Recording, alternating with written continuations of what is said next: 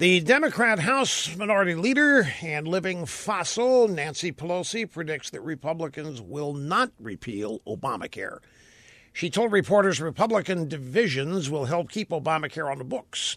She said that many Republicans who want to repeal it also want to keep some parts of it alive, like forcing insurance companies to issue policies despite pre existing conditions.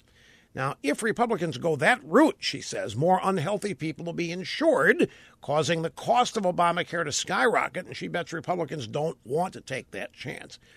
Now, I don't know where this fossil has been. She obviously does not know. Obamacare costs have already skyrocketed, and insurance rolls are already filled with more unhealthy people, while many healthy people are opting to pay the fines so they don't have to comply.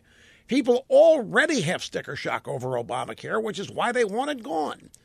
On election night, many Republicans, some as surprised as Democrats that Trump won, said that they understood the meaning of his victory. No excuses.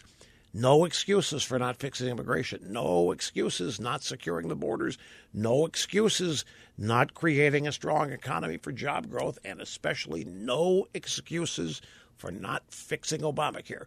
Republicans know the stakes. If Obamacare stays, their jobs are gone. That tends to matter to politicians. Don't doubt me.